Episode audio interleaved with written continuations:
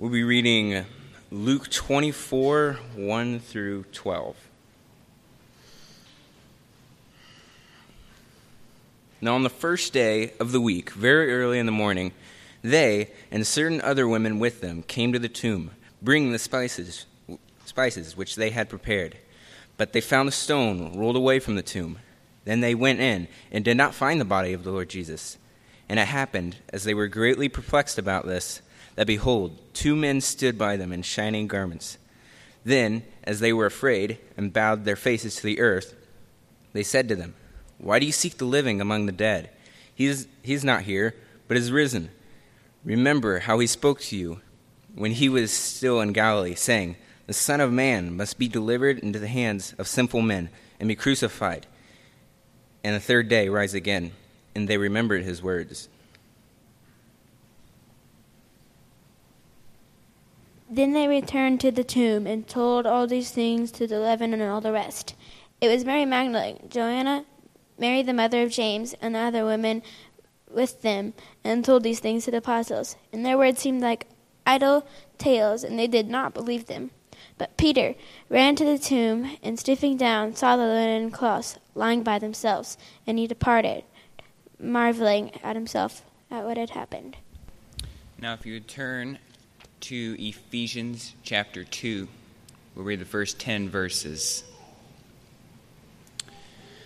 "And you he made alive, who were dead in trespasses and sins, in which you once walked according to the course of this world, according to the prince of the power of the air, the spirit who now works in the sons of disobedience, among whom we also all once conducted ourselves in the lusts of our flesh, fulfilling the desires of the flesh and of the mind, and were by nature children of wrath, just as the others. But God, who is rich in mercy, because of his great love with which he loved us, even when we were dead in trespasses, made us alive together with Christ. For by grace you have been saved, and raised us up together, and made us sit together in the heavenly places in Christ Jesus, that in the ages to come he might show the exceeding riches of his grace and his kindness toward us in Christ Jesus. For by grace you have been saved through faith, and that not of yourselves. It is the gift of God, not of works, lest anyone should boast. For we are his workmanship, created in Christ Jesus for good works, which God prepared beforehand that we should walk in them." You may be seated.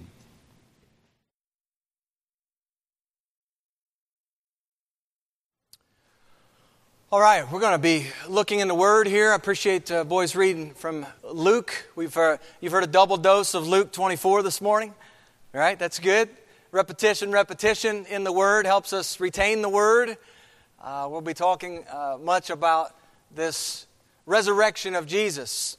And we're going to be really launching a series today, uh, Resurrected.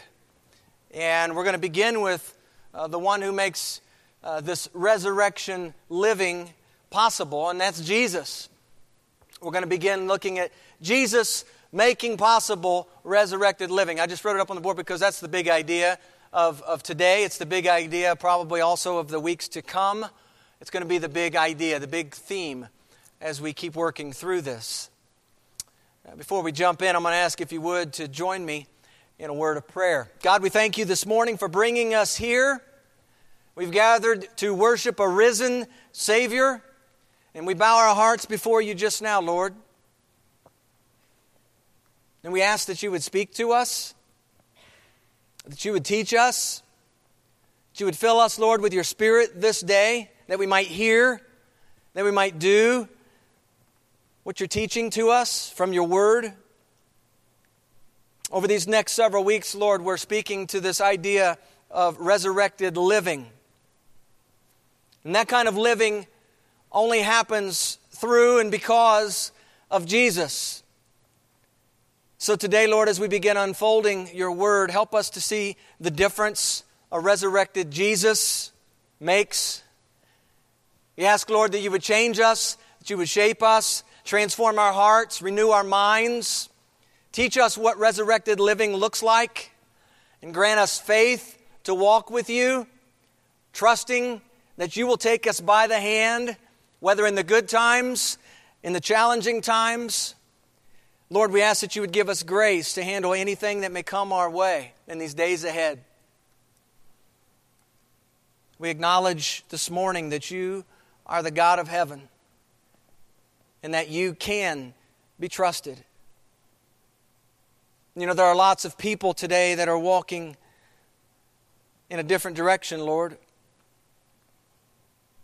I pray that we would have the mindset of the psalmist who declares, "But as for me, I trust in you, O Lord. I say, you are my God. My times are in your hand." Lord, this morning we give ourselves to you, and we ask that you would make us what you want us to be for your name's sake. We pray this in the name of Jesus. Amen. Well, I'm hoping over these next five Sundays, as we open God's Word together, that we're going to discover what resurrected living is, what it looks like, how God's Word defines it, how God's Word characterizes it, how it gets worked out, how it gets walked out in the daily course of our lives. And I'm approaching this series of messages from the presupposition that resurrected living is possible. It's possible. It's possible to live this way. And it's possible because of one fundamental reason. We have a resurrected Jesus. A living Savior. And this is the big idea. Jesus makes possible resurrected living. Because you see a dead Jesus still in the grave, and you have no resurrected living possible. You have futility. You have no hope. But a living, exalted, glorified Jesus, this makes possible resurrected living here and now, in the present. But I need to tell you something this morning. There, there's another component to this resurrected living, church. The fundamental, foundational, core truth from the Bible is that Jesus makes possible resurrected living, but I need you to be ready for this. Resurrected living is also made possible through surrendered, yielded vessels available to God. Resurrected living is made possible because of Jesus. But how often are we our own worst enemies? Imagine being on a soccer team. Most of you probably know the game of soccer. Has a ball, and it's like other many other team sports with a ball. The objective is to score more goals than the other team. Kick it in the goal. Can you imagine kicking the ball in the wrong goal?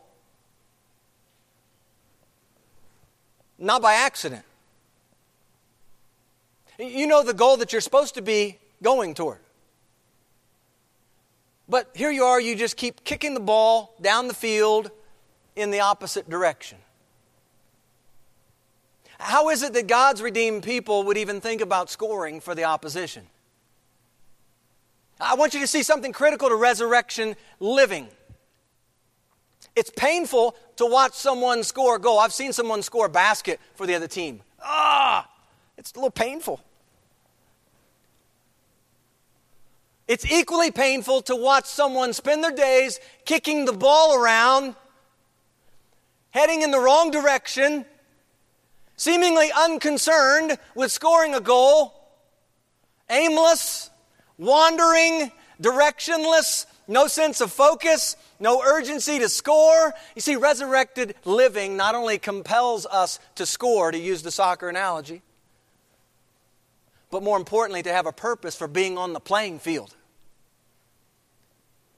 We're here to give God the glory, to be at work for Him, to serve Him, to see that His name is honored and not profaned. And we're here to be witnesses to Jesus with this life, as a part of Christ's church, in the workplace, as a mother, as a father, as a son or a daughter. That's where we're going in the weeks ahead, by the way. We're going to address each of those areas. God's Word has given us all great purpose for our stay here as pilgrims and sojourners. And each one of us is called to strive, to press onward, Paul says, toward the right goal with the objective to move the ball toward things that matter, eternal matters, soul-tending, disciple-making, catching men in these last days for the sake of the Lord Jesus.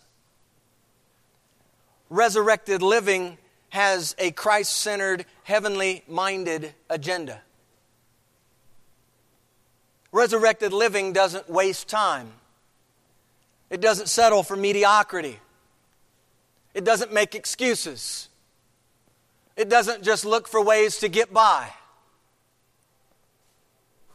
Resurrected living is, to use the words of Paul in Romans six thirteen, it's to present yourselves to God as being alive from the dead.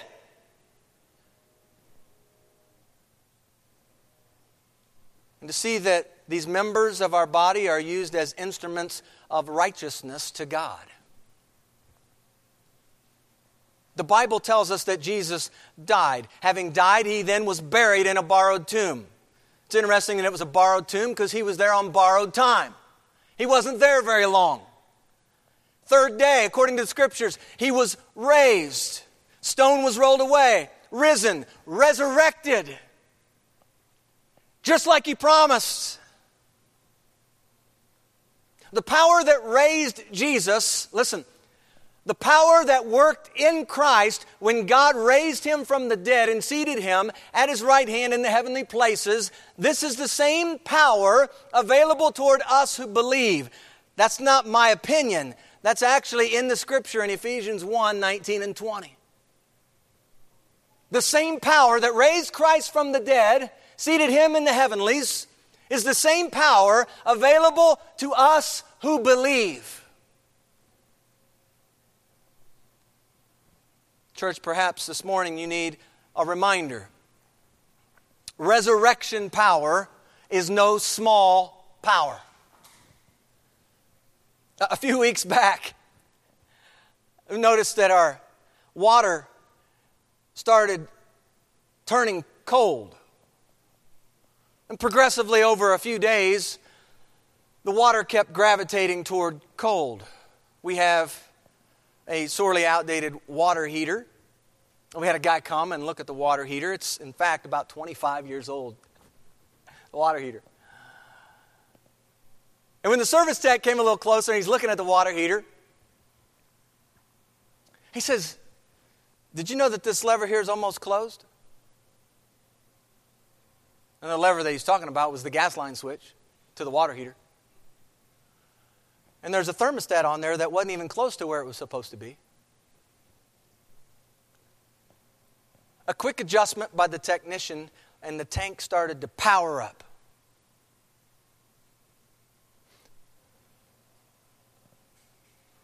The power to heat water effectively is one thing.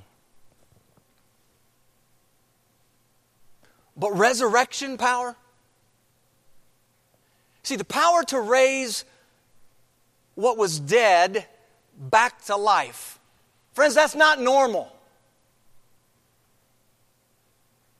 But Jesus is raised from the grave, resurrected on the third day, just like he promised. The power, that power, is available to those who believe. Do you believe in the Jesus that I'm speaking of this morning? Do you believe that Jesus is the Son of God, fully man, fully God, born of the Virgin Mary, conceived of the Holy Spirit? Do you believe that this Jesus came to earth to save his people from their sins? Do you believe that Jesus died as a substitute in your place, taking your sins upon himself at the cross, nailing them to that cross, and in exchange, granting you by grace? It was a gift. You didn't earn it. By grace, he gives you his perfect righteousness. Do you believe that Jesus was raised up by God on the third day? The Bible says that if you confess with your mouth and believe in your heart that God raised him from the dead. That's what we're talking about this morning. This is an integral part to being saved. Romans ten, verse nine and ten.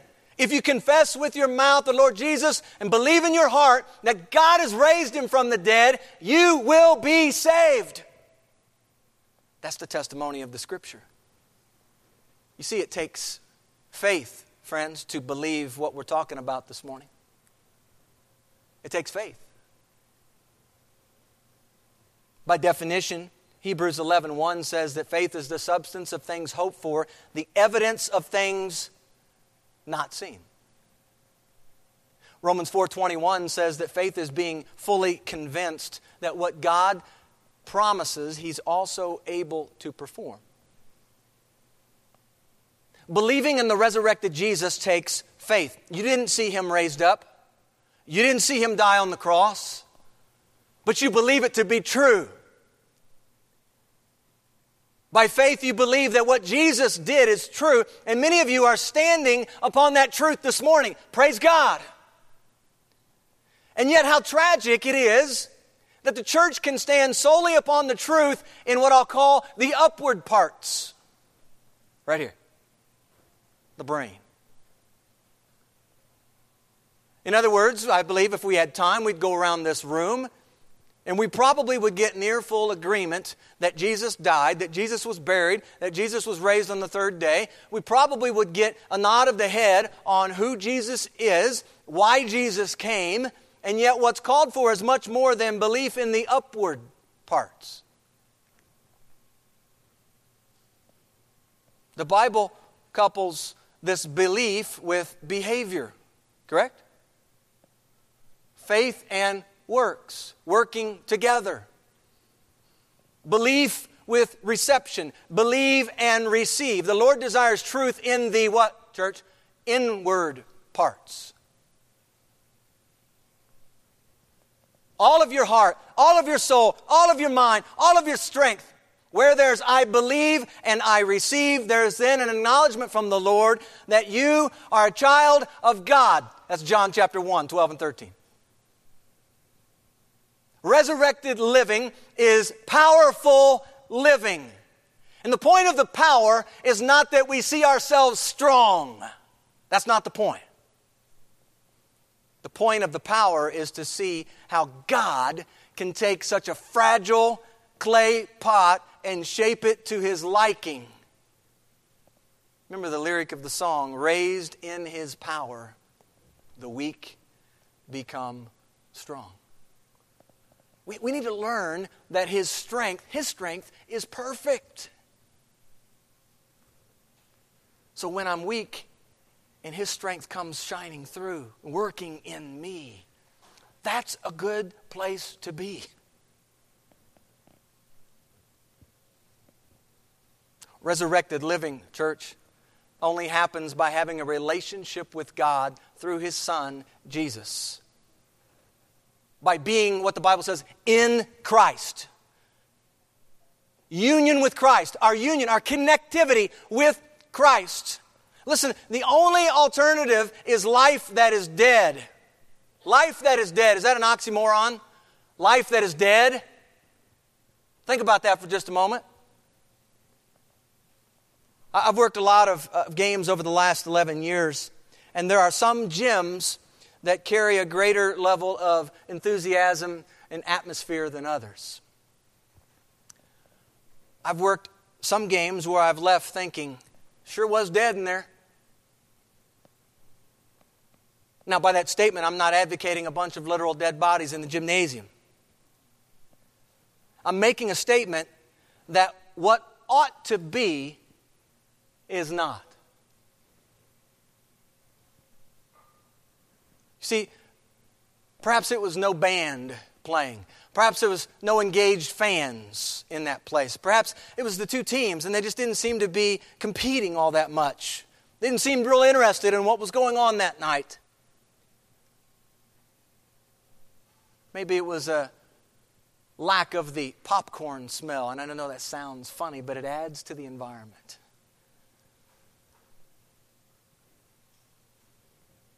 Bottom line is this. There's no life in here. No life. You know, this same idea I was remembering years ago when Jennifer and I were dating. That's a long time ago, church. I still remember this, and she probably remembers this too. We were going out, and I, I don't know. I, I I don't even know how it all came about or, or who decided it was a good idea. I probably thought it was a good idea. and uh, It was a water park. We went to a water park. And we uh, paid the admission. We went in, and it wasn't long before we went in, we discovered that it was pretty much a dead water park. There weren't hardly anybody else there. Not many of the water rides were even open. There was no atmosphere there, for sure. It was dead. We left early. There was nothing happening there. You ever been to one of those kind of places? Dead? Maybe you're here this morning and, and, and you're thinking about these descriptors and you're thinking about them in terms of your own life.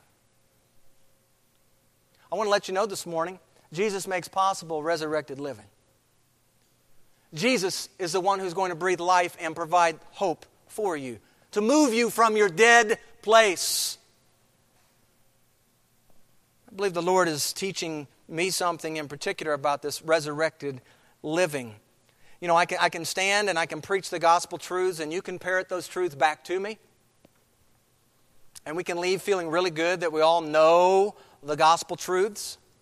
See, the next five weeks, really, as, as I'm envisioning them, as, as the Lord's putting them before me, they're really meant to crawl up in your lap, to peel away the layers and to get before God, just you and God, you and God.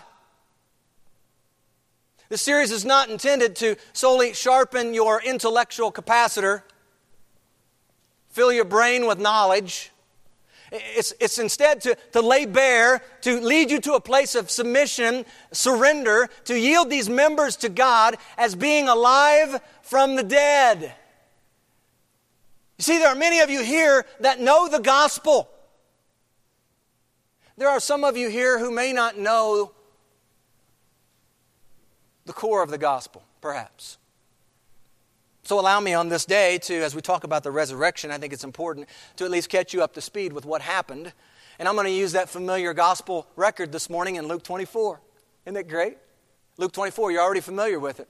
But if you turn to Luke twenty-four, I'm going to use Luke's account of the resurrection. All four gospel writers talk about the resurrection of Jesus Christ. Pretty important deal. All four writers write about it. It's pretty significant. Well, we see on the first day of the week, there were certain women who came to the tomb where Jesus was laid. And, and Jesus, if you back up just a chapter later in the gospel, you see that Jesus dies a criminal's death on the cross by the hands of Roman soldiers.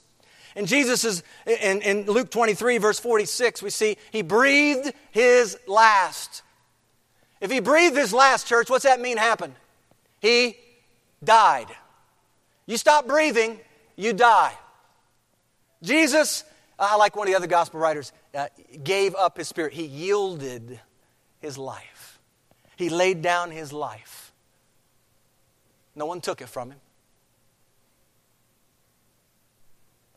Well, the women saw where Jesus was laid in that tomb, and they went home and they prepared their burial spices and they rested on the Sabbath day according to the commandment. Well, on the dawn of that Lord's day, the women came to the tomb and they were expecting to anoint the body of Jesus with the burial spices that they'd prepared. But they found, according to chapter twenty-four, verse two, they found the stone rolled away from the tomb. In fact, I love, I think it was Mark's gospel account that says that the women, as they were traveling, were wondering, how, who's going to roll the stone away? Well, by golly, they didn't even have to worry about that. When the Lord took care of it, the stone was rolled away. But Luke's account in verse three then says, they went in and did not find the body of the Lord Jesus. They didn't find the body of the Lord Jesus. They saw him. That's the tomb where he was laid. But now here they are, Sunday morning early. They're going with their burial spices. Surely they're at the right tomb.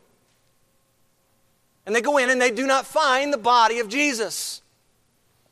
So they're standing there and they're a bit puzzled at the absence of Jesus' body. And the women are taken aback by the presence then of two shining angels. Remember, here are these women hanging out inside a tomb on the third day since Jesus died. Angel begins by asking a very pointed question. I love this question. This is one of the reasons I love to use Luke's gospel when I talk about the resurrection, because this question I think is just fantastic. Why do you seek the living, the idea of the original, why do you seek the living one among the dead? see, dead people hang out in the tomb. The angel says, why are you seeking the living among the dead? He tells them what's happened, and then he reminds them why it's happened. He's not here. He's risen. That's what's happened. That's why his body's not here. He's risen. He's not here. And then he says, remember. Remember how he spoke to you when he was still in Galilee. And he actually gives him the quote, gives him the line. Here's what he spoke. By the way, what he spoke includes the third day, rise again. This is why it happened. He said it was going to happen. So the testimony of the Scriptures is that Jesus died, he was buried, and on the third day he was raised from the dead by the power of God, the person of the Holy Spirit. The resurrection power exerted to raise up Jesus is the same resurrection power available toward those who believe, thus making possible resurrected living. There's a hymn we sing, his power can make you what you ought to be. Know that line? His power can make you what you ought to be. His blood can cleanse your heart and set you free. His love will fill your soul and you will see 'twas best for him to have his way with thee. It's actually a good idea that he has his way with you and with me. His power can make you what you ought to be. Resurrected living then happens only in Christ, and in Christ, resurrected living is submitting and yielding myself to God as being alive from the dead. His power working in me, upon me, through me, his power can make you. As you sit here this morning, I want you to know this. This is important. His power can make you what you ought to be. This kind of resurrected living is anchored in a resurrected Jesus. But I would want you to know that long before Luke twenty-four, in the account of the resurrected Jesus, God was painting for us a picture of what this resurrected living looks like. I want you to see it, I want you to grab a hold of it, and I want you to connect it to the message of the resurrected Jesus. Turn in your Bibles to Ezekiel for just a moment, chapter thirty-six and thirty-seven. In Ezekiel thirty-six, God is speaking to his people in Babylonian exile through his prophet Ezekiel. And in the first half of Ezekiel thirty-seven, God takes Ezekiel and sets him in the midst of a valley. You might recall that valley. It's oftentimes referred to and described as a valley filled with dry bones. Remember that? In Ezekiel thirty-six, God tells Ezekiel to speak to the land of Israel. Sort of an odd phrase. Speak to the land. Speak to the mountains of Israel. Well, why is he going to need to speak to the mountains of Israel? Here's what he's saying, essentially. Here's what this is the word to the, to the mountains of Israel. Get ready. My people are moving back in. He follows that up then by telling Ezekiel how the people landed in exile. In, in thirty-six verse seventeen, it talks about an earlier before that. He says, when they dwelt in their own land, they defiled it by their own ways and deeds. And he describes it in this way. He says in thirty-six seventeen, to me their way was like the uncleanness of a woman in her customary impurity. Now that's fairly descriptive of, of how they operated, what it was like to God. So he poured, what did he do? Was God just okay with it? No. Here's what he did. He poured out his wrath on the people for the blood that they shed in the land and the idols that they erected in the land. And they were dispersed then to the nations, and they continued, it says, and we see the record of this, they continued to profane his name. Listen to verse twenty. Listen to what the nations said. When, the, when, when they came to the nations, wherever they went, they profaned my holy name. When they said of them, this is the nations. Here's what the nations are saying of God's people. These are the people of the Lord, and yet they have gone out of his land. Here's the turning point. As God shares with Ezekiel what's about to happen, God has a concern for his holy name. He's letting Ezekiel know that he's going to do something out of concern for his name, not primarily because the people deserve it. Sounds like grace is ready to be extended. Sounds like mercy is about to be bestowed on a people unworthy and stubborn. Sounds like the makings of the gospel. He goes on. He says, I will sanctify my great name. Verse twenty-three, Ezekiel thirty-six. Which has been profaned among the nations, which you have profaned in their midst. Listen to the last part of this. This is so important to what we're talking about here. And the nation shall know that I am the Lord when I am hallowed, when I am revered, when I am feared in you before their eyes. When I am hallowed in you. Tell me, how does a rebellious and stubborn, sinful people ever represent the Lord God? God tells Ezekiel, the nations will know it when they see it. Is that still not true today? That the people around us are going to know that we are Christians by our love, by our love, right? That they're going to know about God as they see our good deeds, and then they're going to be pointed to the Father in heaven. How are the nations going to see it? That becomes the question in the text in Ezekiel. God's people have been walking backward, not forward. They've been disobeying rather than obeying. They've been profaning his name instead of fearing his name. But God's not done. And he goes on, and, he, and, he, and I want you to listen to what he says to Ezekiel here.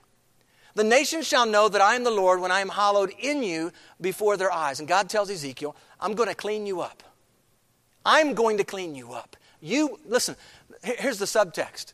Here's what's not there. Here's what's inferred. You on your own cannot clean yourself up. You can't do it. He says, I'm going to clean you up. I'm going to cleanse you from all your filthiness and from all of your idols. I'm going to give you a new heart. I'm going to put a new spirit within you. I will put my spirit within you. Listen, my Holy Spirit. I'm going to put my Holy Spirit within you. And here's what's going to happen. I'm going to cause you to walk in my statutes. I'm going to cause you to. I'm going to move you. You know, sometimes our younger folks in the home need some direction. We have to move them as we're talking and instructing them. We have to, as the psalmist says, make them walk in the path of their parents' commandments. Amen? Dads and moms? Sometimes that's the reality. He's putting the Spirit, I will put my Spirit in you, which is going to cause you to walk in my statutes, and you will keep my judgments and do them. Jeremiah says the same thing in this way in chapter thirty-two. He says, they shall be my people, I will be their God, then I will give them one heart and one way. One heart, one way. One heart, one way, that they may fear me forever for the good of them and the children after them. And I will make an everlasting covenant. How long is this covenant? Everlasting. That I will not turn away from doing them good, but I, listen, I will put my fear in their hearts so that they will not depart from me. So God tells Ezekiel that the land of Israel, that for so long sat desolate, will be inhabited once again. He tells Ezekiel what, what people are going to say in that day. I love this. At the end of thirty-six. So they will say, verse thirty-five, this land was desolate. This land that was desolate has become, listen to the descriptor. What's it become like? It's become like the Garden of Eden. Do you know anything about the Garden of Eden? Do you remember how God made the Garden of Eden? Do you picture, when you think of the Garden of Eden, do you think of something that's drab, something that's gloomy, something that's, ugh, I just, ugh, oh, it's dead? No, we think quite the opposite. The Garden of Eden, beautiful, perfect. That's the kind of description the nations are saying. It's th- this land that was so long desolate, it's like the Garden of Eden. And the wasted and the desolate and the ruined cities, guess what? They're now fortified. They're now inhabited. There's big change that's going on in the land of Israel. Observable. It's going to be visible to the eye. And the change is going to be so drastic, in fact, so noticeable that the nations, listen, the nations are going to know that God's behind it all. That the Lord's the one who rebuilt it. The Lord's the one who planted it again. See, I believe this is the kind of change Jesus makes possible through his resurrection. So vastly different and new. We are a new creation in Christ. So vastly different and new that the nations will know it has to be God. I remember Fred, and Fred, I don't know what's happened to Fred. Something's got into Fred. Yeah, something got into him. Jesus got into him. New life got into him. Christ is causing it. The Spirit in him is causing him now to walk in a new way. We're new creatures. Listen to the promise he gives Ezekiel in thirty-six thirty-six. I, the Lord, have spoken it, and I will do it. I, the Lord, have spoken it, and I will do it. See, faith is being fully convinced that what God's promised, he's able to perform. Friends, do you believe that God can do what he says? Here's the picture then that God gives Ezekiel. It's the familiar picture of the valley of the dry bones. What we sometimes don't hear is what comes before the valley of the dry bones. Comes on the heels of what we just talked about in Ezekiel thirty-six. Ezekiel thirty-seven is a picture that's going to communicate in living color what he's just spoken of.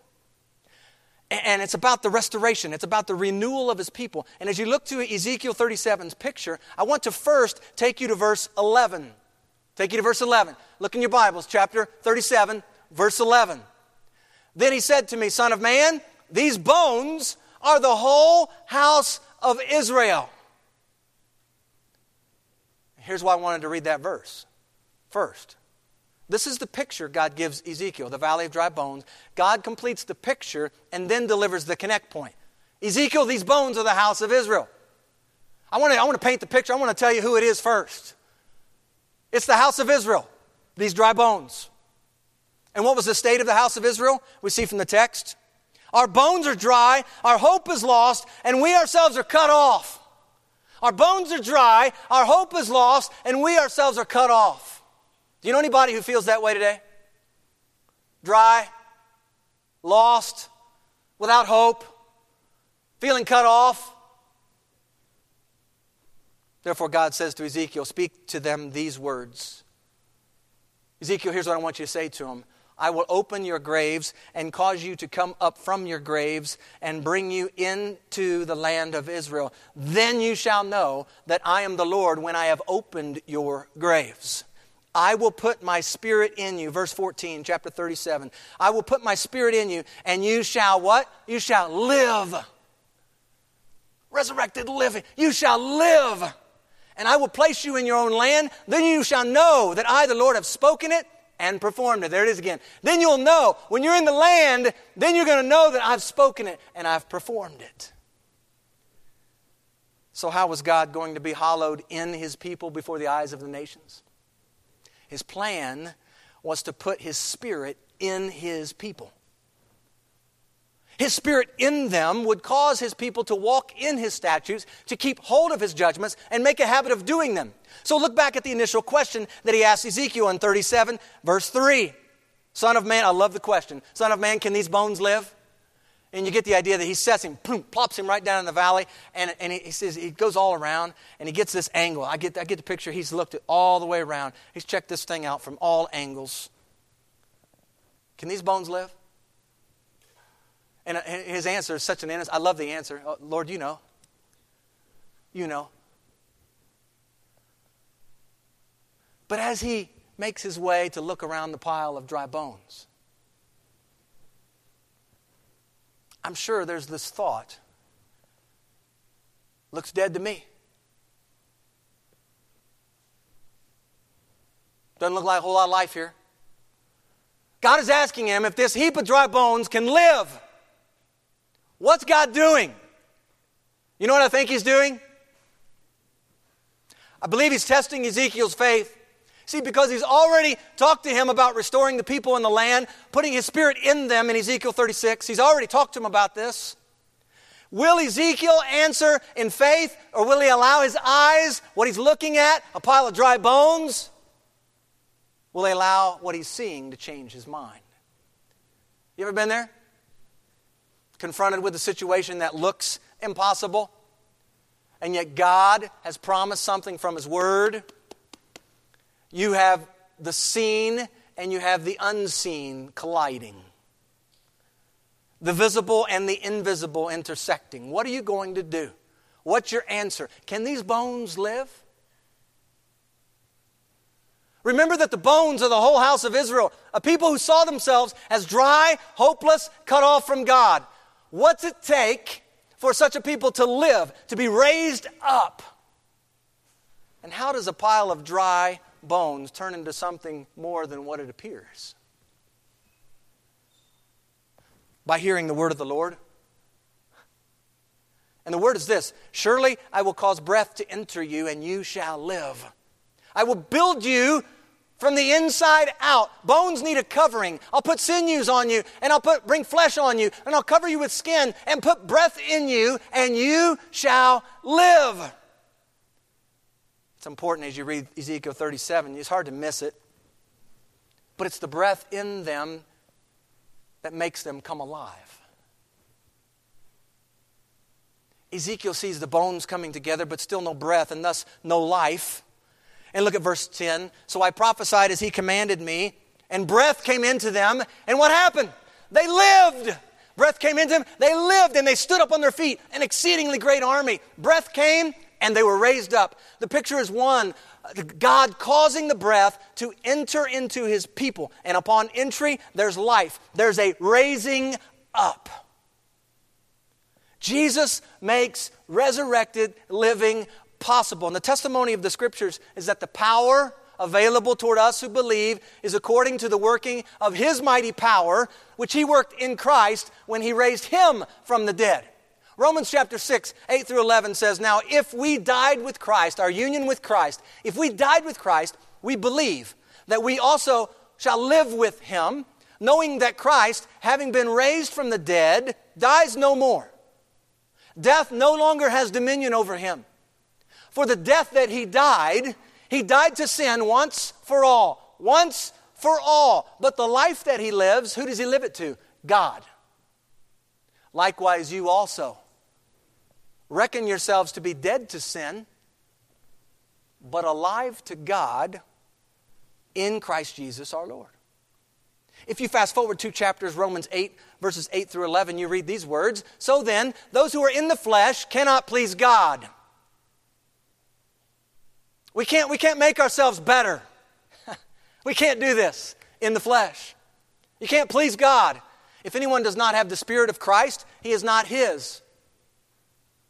And if Christ is in you, listen, the body is dead because of sin, but the Spirit is life because of righteousness. But if the Spirit of Him who raised Jesus from the dead dwells in you, listen to this.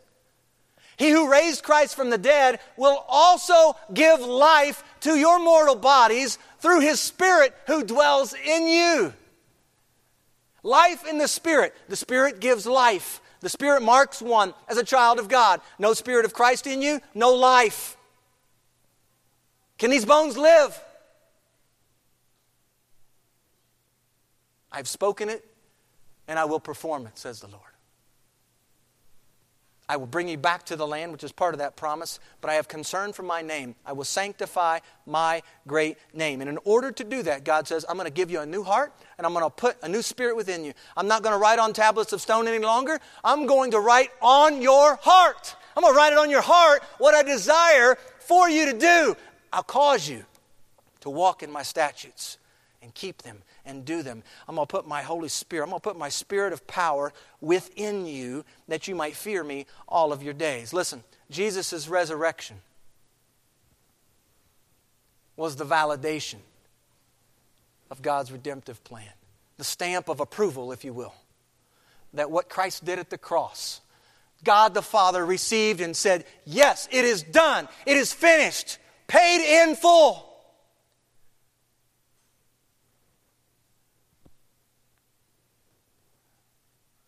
I'm sure there were many that gathered around the cross on that Friday afternoon and saw the state of Jesus hanging on the cross and thought to themselves, it's all over. No hope. Back to the way things were. Now what? Or as the companions on the road said, we were hoping that it was He who was going to redeem Israel. Remember those travelers on the road to Emmaus? Yeah, they had this idea of what Jesus was going to be and do. Their master was dead. The one they looked to had breathed his last. It looked pretty bleak. It looked like the situation was hopeless. It looked like darkness had won. And that's the problem, friends, when all you do is deal with the seen. When all you do is deal with the visible. When all you do is fix your eyes on the tangible, what you can touch and feel. You're operating with limited resources. Can these bones live? That is a faith question. And the picture God gives to us through Ezekiel is one of hope. It's a picture that turns the impossible into possible. It's a picture that turns death into life. It takes what is dead and it makes it come to life. What looks impossible might seem, well, it might seem out of the question. What appears to be a no-win situation in your life, the resurrection of Jesus is evidence that what God has promised is true. You see, it's this stamp of approval that Jesus is qualified, certified, fully able. You know, how many of you, when you hire someone to do work, you want to know that they're certified? More certified technician? Huh? Someone who's on a list that you can trust. You want to know that they can actually do the work, right? You don't just want anybody coming in to your house trying to fix something. You want someone who's certified. Listen, God's given to us in His Son someone who is certified, qualified, fully able to carry out and complete what's needed to raise up your pile of dry bones and breathe new life into them.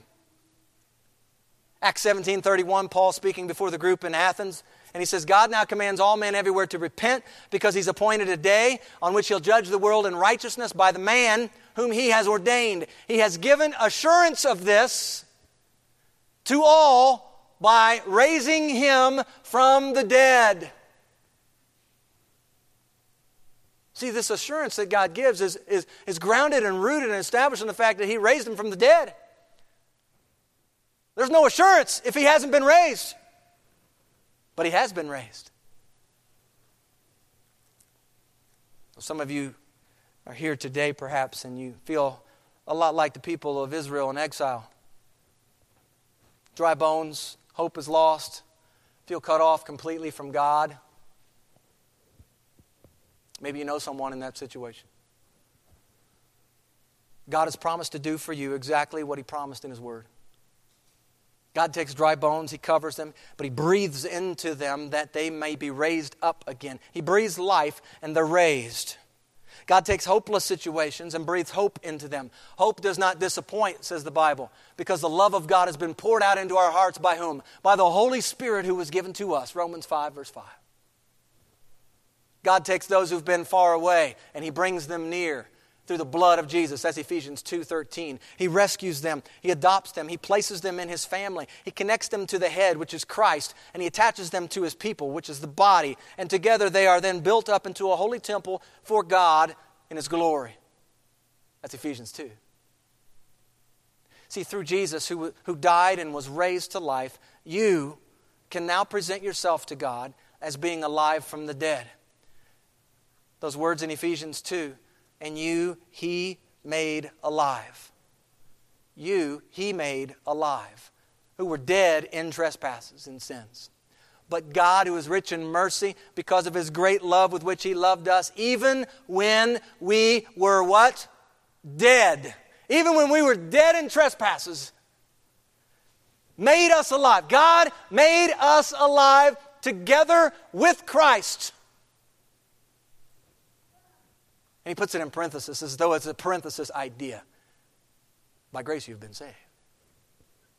No, it's not a parenthesis idea for sure, because he comes back to it and says, by grace you've been saved, in verse eight. Romans one, verse four. Jesus Christ our Lord, Paul's beginning the book of Romans, talking about Christ, who was declared to be the Son of God with power according to the Spirit of holiness. By what? By the resurrection from the dead. I'm reminded of those words. Then bursting forth in glorious day, up from the grave he rose again. And as he stands in victory, sin's curse has lost its grip on me. For I'm his and he is mine, bought with the precious blood of Christ. So no guilt in life. How so?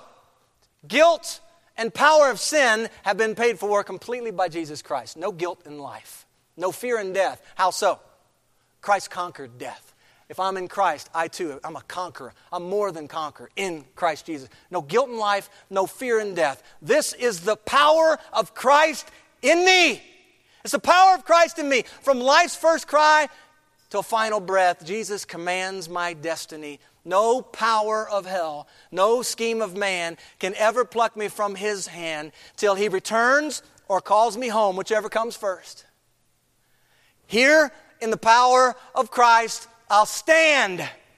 Here in the power of Christ, I'll stand. You see, Jesus makes resurrected living possible. Only his power enables you to stand. His power breathed in you causes you to walk. His power in you brings life. This is the power available to those who believe in the name of Jesus. And I hope and pray that you believe in his name this morning.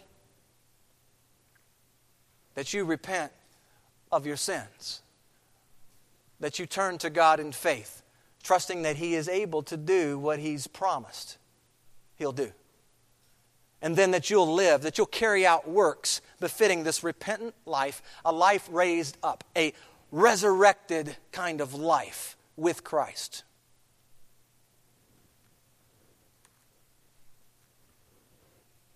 Jesus speaks these words as we close in Luke twenty-four, forty-six and forty-seven. Thus it is written, and thus it was necessary for the Christ to suffer and rise from the dead the third day, and that repentance and remission of sins, or forgiveness of sins, should be preached in his name to all nations, beginning at Jerusalem. You know, the, the thought occurred to me that this was to begin, wait in Jerusalem till the power from on high comes, and then you're going to be witness to me in Jerusalem, Judea and Samaria, to the end of the earth. You know what I, the thought that came to me as I was reading this? I'm a long ways away from Jerusalem. And so are you. The gospel that he's talking about being preached, there were people who by faith believed that this Jesus died, was buried, and was raised. And they were willing to sacrifice their very lives to get that word out. From Jerusalem, from Judea and Samaria, to the very end of the earth. That's us. We're a long ways away from Jerusalem. Praise God, the gospel got to us. Amen? Let's do our part in these days ahead to see that the gospel keeps going, that we are preaching and teaching others to do the things Jesus commands us to do. Let's see that we carry this forward, that we don't drop the baton. We carry it forward, and we start in our homes. We start in our neighborhoods, our friends, people that we know, that we're connected with. But do not drop the treasure. Jesus makes possible resurrected living. And we're going to talk more about this resurrected living in the weeks ahead. Let's pray. Father, thank you for this good news. Thank you for your Son. And I pray, Lord, that this church will be a church that is constantly looking to you, fixing their eyes upon you, the author and perfecter of the faith, who for joy set before him, he endured a cross, scorning its shame. He was raised up out of that tomb. He spent forty days preaching and teaching about the kingdom of God before he ascended, where he is now seated at the right hand of the throne of the majesty. Lord, I thank you for making us new creations in Christ. Remind us, Lord, of the power that is available to us, that resurrection power. Lord, I pray that we wouldn't boast in anything of our own, but we would boast only in that of Jesus Christ and what Christ has done for us. You are a mighty God. Truly you are an all-powerful, mighty God. Turn our eyes upon you, I pray, in all things, that we might walk in your power, we might walk in your strength, and that we might, to the end of our days, Lord, walk in a way that would point the nations to you. That when people see us, they see something quite different, and they can't help but think that it must be God, because that person wouldn't surely do what I just saw them do. Lord, help us to be your vessels, available, surrendered, yielded to you, to go where you've called us to go, to say what you've called us to say. And Lord, I pray we would delight in bringing the change into the world through your Holy Spirit, Lord, that we would be your vessels just to pour out this love, pour out this hope and encouragement to other people that you've given to us. Father, I pray that our hope would be found in Christ alone. Thank you for Jesus, who loved us and gave himself for us. It's in his name we pray. Amen.